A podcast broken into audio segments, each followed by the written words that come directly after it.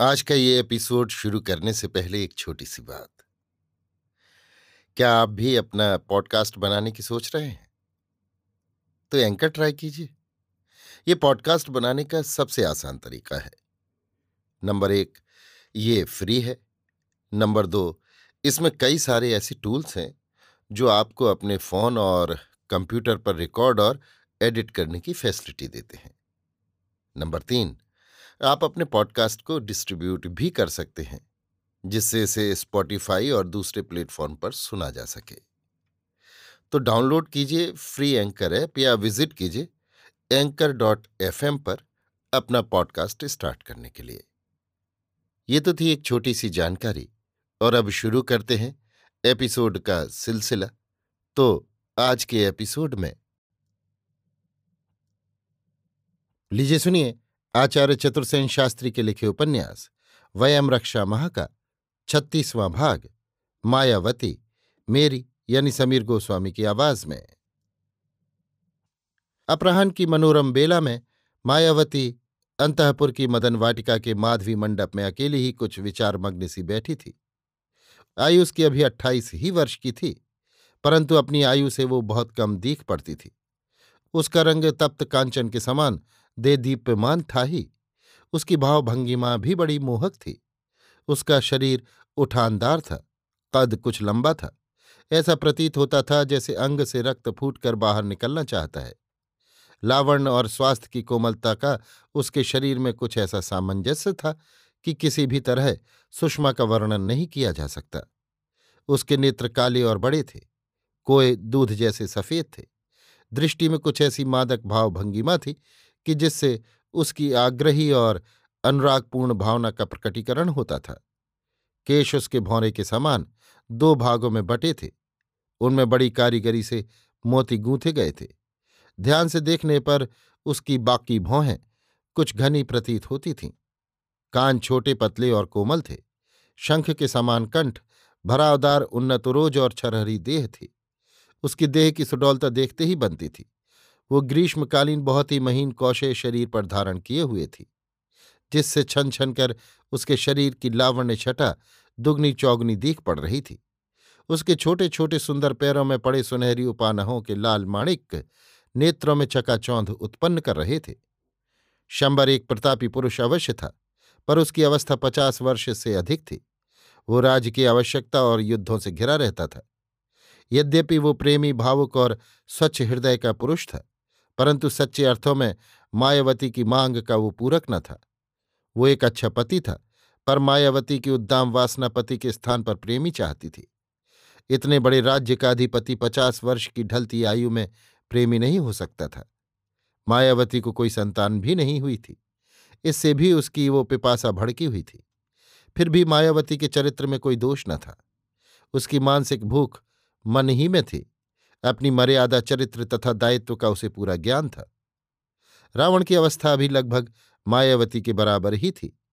कहना चाहिए, एकाध वर्ष कम ही थी। रावण निर्द्वंद्व, हसमुख, विनोदी, वीर और साहसी था। उल्लास और आकांक्षाओं से उसके रक्त की प्रत्येक बूंद भरपूर थी। माया को देखते ही रावण के नेत्रों में मद छा गया। माया उसकी साली, पत्नी की बड़ी बहन थी। अतः माया से वो न केवल खुलकर हास्य विनोद ही करता व्यंग्य विनोद भी करने लगा। रावण के स्वभाव, विनय स्वास्थ्य सौंदर्य और पौरुष, इन सब पर मायावती विमोहित हो गई। एक अज्ञात आकर्षण रावण के प्रति उसके मन में उत्पन्न हो गया। वो रावण को चाहने भी लगी और प्यार भी करने लगी। माधवी मंडप में अकेली वो असुर साम्राज्ञी, रावण ही के विचार में कुछ अनमनी सी बैठी थी। उसका मन परस्पर विरोधी भावों से आंदोलित हो रहा था। उसके आग्रही स्वभाव और दुर्दमनीय इंद्रिय लालसा का नारी धर्म नीति से द्वंद्व चल रहा था। उसका प्रेमी रमणी हृदय परस्पर विरोधी आवेगों से अधीर हो रहा था। एक बार रावण से उसकी कुछ एकांत वार्ता हुई थी। असुरराज शंबर ने उसका आत्मीय की भांति अपने घर में स्वागत किया था और सम्राज्ञी से अपने बहनोई का सब भांति सत्कार कर उसे संतुष्ट रखने का बारंबार अनुरोध किया था। उस समय असुरराज पर देवों और आर्यों का एक अभियान होने वाला था। उसके लिए समूची असुरपुरी वैजंती में भारी तैयारियाँ हो रही थीं। दूर दूर के असुर भट्ट सन्नद्ध होकर रणरंग मचाने वैजंती में आ रहे थे। असुर सम्राट इस बार शत्रु से कठिन मोर्चा लेने की भीषण तैयारियों में लगे थे। उनका प्रबल शत्रु देवमित्र पांचाल नरेश दिवोदास था। ये एक निर्णायक युद्ध का सूत्रपात था। इसी से असुरराज इस युद्ध की ओर से बेखबर नहीं था। इसी से उसने अपने साढ़ू लंकापति रावण के आतिथ्य का भार अपनी पत्नी मायावती पर डाल दिया था। शंबर मायावती को अत्यंत प्रेम करता था। उन दिनों असुर दैत्यों और दानवों की अपेक्षा संस्कृति में आर्यों से अधिक साम्य रखते थे।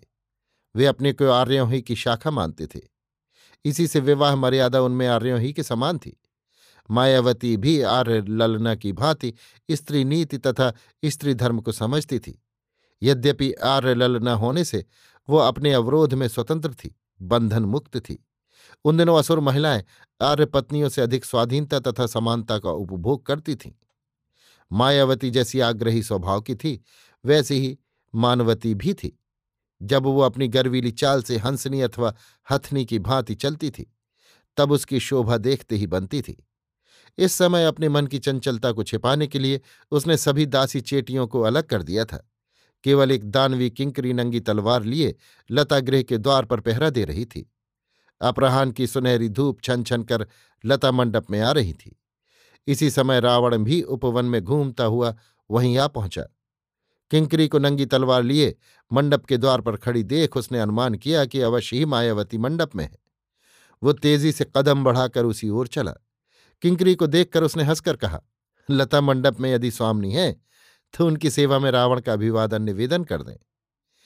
किंकरी ने जब मायावती को रावण की विज्ञप्ति की तो उसकी बड़ी बड़ी चमकीली आँखों में एक मद आ गया। उत्तेजना के मारे उसके उरोज उन्नत अवनत होने लगे। वो संभ्रम उठ खड़ी हुई। किंकरी पीछे हट चली गई। इसी समय रावण ने हँसते हँसते मंडप में प्रवेश करते हुए कहा, देवी प्रसन्न हो। इस मंगलमयी सांध वेला में वंश्री की शोभा को आपने अपनी उपस्थिति से कैसा सजीव कर दिया है। ऐसा प्रतीत होता है कि इस माधवी लता से आवेष्टित मंडप में छन छन कर जो अस्तंगत मरीची माली की स्वर्णिम रश्मि राशि एकत्र हो गई है, उसे किसी जादूगर ने जैसे एकत्र कर मूर्त रूप दे दिया है। ओह, लंकेश्वर केवल वीर शिरोमणि ही नहीं है, चाटुकार भी वैसे ही है। इसी गुण ने शायद मंदोदरी को मोह लिया है कि कभी वो अपने आत्मियों को याद भी नहीं करती। परंतु आपकी आनंद और श्रद्धा की मूर्ति तो उसी ने मेरे हृदय में अंकुरित की है। तभी तो आपके चरणों में श्रद्धांजलि अर्पण करने इतनी दूर आया हूँ। जाइए, बातें न बनाइए। श्रद्धांजलि उन्हीं के चरणों में अर्पित कीजिए, जो नूपुर ध्वनि से लंका के मणि महालय को मुखरित करते हैं। अपात्र में दान करने से पुण्यशय होता है। ऐसा नीतिकारों का वचन है। आपका वचन प्रमाण है। किंतु अभयदान मिले तो कुछ निवेदन करूँ। मायावती हंस दी उसने हाथ उठाकर अभिनय से करते हुए कहा, अभय, लंकापति, आपको अभय। तो मुझे कहने दीजिए कि रावण लंकाधिपति नहीं, आपका दास है। उसे इन चरणों में श्रद्धांजलि अर्पित करने दीजिए हठात रावण मायावती के सम्मुख घुटनों के बल बैठ गया। मायावती ने भयभीत होकर इधर उधर देखा। उसका मुँह लज्जा से लाल हो गया। उसने कहा, उठिए, ये आप क्या कर रहे हैं? आराधना कर रहा हूँ, उस देवी की, जिसकी अप्रतिम छवि मेरे रक्त के प्रत्येक बिंदु में व्याप्त हो गई है। क्षमा करो सुंदरी, ये रावण आपका दास है। इतना कहकर उसने उसके दोनों हाथ अपने हाथों में लेकर होठों से लगा लिए। हठात रावण के इस आचरण से मायावती विचलित विस्मित हो गई। वो भीत चकित हरिणी की भांति कांपने लगी। उसके मुँह से बात न निकली। एक कथनीय आनंद से वो विवलो उठी। पर तुरंत ही सावधान होकर उसने अपना हाथ खींच लिया और कहा, ये क्या लंकेश्वर? स्वीकार करता हूँ, मैंने अपराध किया है। किंतु ये आपकी इस अतुलनीय रूप माधुरी का सत्कार है। इस दिव्य ज्योति की मानसी पूजा है। आप रुष्ट क्यों हो गई? रुष्ट नहीं हूँ, परंतु आप मर्यादा से बाहर आचरण कर रहे हैं। देवी प्रसन्न हो। निस्संदेह अकिंचन आपकी कृपा के योग्य नहीं। पर इस दिव्य सौंदर्य की पूजा से तो आप मुझ दास को वंचित मत कीजिए। ये क्या आप व्यंग कर रहे हैं, लंकेश? मायावती ने अपनी प्रशंसा सुनकर असंयत होकर धड़कते हुए हृदय से कहा, नहीं देवी, मैं सच कह रहा हूँ। मैं चाटुकारता नहीं करता। मैं आप पर मुग्ध हूँ। मेरा हृदय आप पर न्यछावर है। ये तो आप मंदोदरी के प्रति अन्याय कर रहे हैं। मंदोदरी को निस्संदेह में प्राणों से अधिक प्यार करता हूँ। पर आपके दिव्य रूप की तो मैं पूजा करता हूँ। परंतु आपके क्रोध से भय खाता हूँ। मायावती के आग्रहशील हृदय में प्रवृत्ति की लहरें उमड़ने लगीं। उसने मंद मंद मुस्कुराकर कहा, वीर ध्वज लंकेश भी भय खाते हैं, स्त्रियों से। ये तो लंकेश के लिए प्रशंसा की बात नहीं है। रावण के नेत्रों की तृष्णा उभर आई। उसने कहा, आह, तब आप मुझ पर एकदम निर्दय नहीं हैं। ये आपने कैसे समझ लिया? आपके इस चंद्र छटा समुज्वल हाथ से। किंतु मैं ऐसी अकृतज्ञ नहीं हूँ कि आपकी स्तुति के लिए आपका आभार न मानूं। ये तो मेरे अंतकरण की श्रद्धा है। फिर एकाएक उत्तेजित होकर उसने कहा, सच तो यह है कि मेरा मन तुम पर अनुरक्त है, सुंदरी। कहो, वो कौन बड़भागी है जिसके लिए तुमने ये साज सजा है? वो कौन भाग्यवान है जो तुम्हारे इन कमल सी सुगंध वाले अधर पल्लवों का चुंबन करेगा? स्वर्ण घट के समान तुम्हारे ये भरे हुए कठोर कुछ आज किसके आलिंगन की प्रतीक्षा में है? प्रिय, आज तुम मुझे रथी दो। मैं लंका का स्वामी पौलत्स रावण, काम पीड़ित हो तुमसे विनम्रतापूर्वक रतिदान मांग रहा हूँ। मैं जब से यहाँ आया हूँ, तेरी मनोहारी मूर्ति हृदय में रख, रात दिन उसकी आराधना करता हूँ। इतना कहकर रावण अत्यंत उदग्र भाव से दोनों हाथ फैलाकर मायावती को अपने आलिंगन में बांधने को आगे बढ़ा। उसका ये भाव देख और उसका अभिप्राय समझ मायावती थरथर कांपने लगी। उसने कहा, लंकेश, ये तुम क्या कह रहे हो? तुम मेरी छोटी भगनी के पति हो, मेरे संबंधी हो, मैं धर्म से तुम्हारी ज्येष्ठा हूँ। सोचो तो मेरे पति ये सुनेंगे तो क्या कहेंगे? तुम्हारे भाई कुबेर लोकपाल त्रिलोक में विख्यात है। तुम भी धर्माधर्म को समझते हो, ऋषि कुमार हो। इसलिए ऐसा न करो। जो मेरा पति है उसी के लिए मैं श्रृंगार करती हूँ। मैं असुर कुल की स्त्री हूँ। पत्नी हूँ। तुम्हारी रक्ष संस्कृति है। मेरे सत्व की तुम रक्षा करो। कहो वयम रक्षामह रावण ने हंसकर कहा, कहीं असुर रमणियों के भी पति हुआ करते हैं। फिर ये एकांत रति का नियम तो मानवों में है। इसलिए मेरी अभिलाषा तुम्हें पूर्ण करनी पड़ेगी। इतना कहकर रावण ने झपटकर मायावती को अपने अंकपाश में दबोच लिया। मायावती बाज के पंजे में दबी हुई कबूतरी की भांति छटपटाने लगी।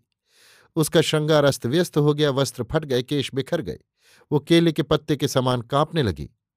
मायावती की दुर्दमनीय प्रवृत्ति भी तीव्र अभिलाषा अग्नि से उद्दीप्त हो उठी। कांपते हुए मृदुमंद स्वर में कहा, नहीं नहीं मत करो, ऐसा मत करो। इस पर रावण ने उसे और भी कसकर अपनी बलिष्ठ भुजाओं में भर लिया और उसके होठों के निकट अपने उत्तप्त होठ ले जाकर कहा, प्रिय, तू मेरी आराध्या है। उसने अपने अधर मायावती के अधरों से मिला दिए।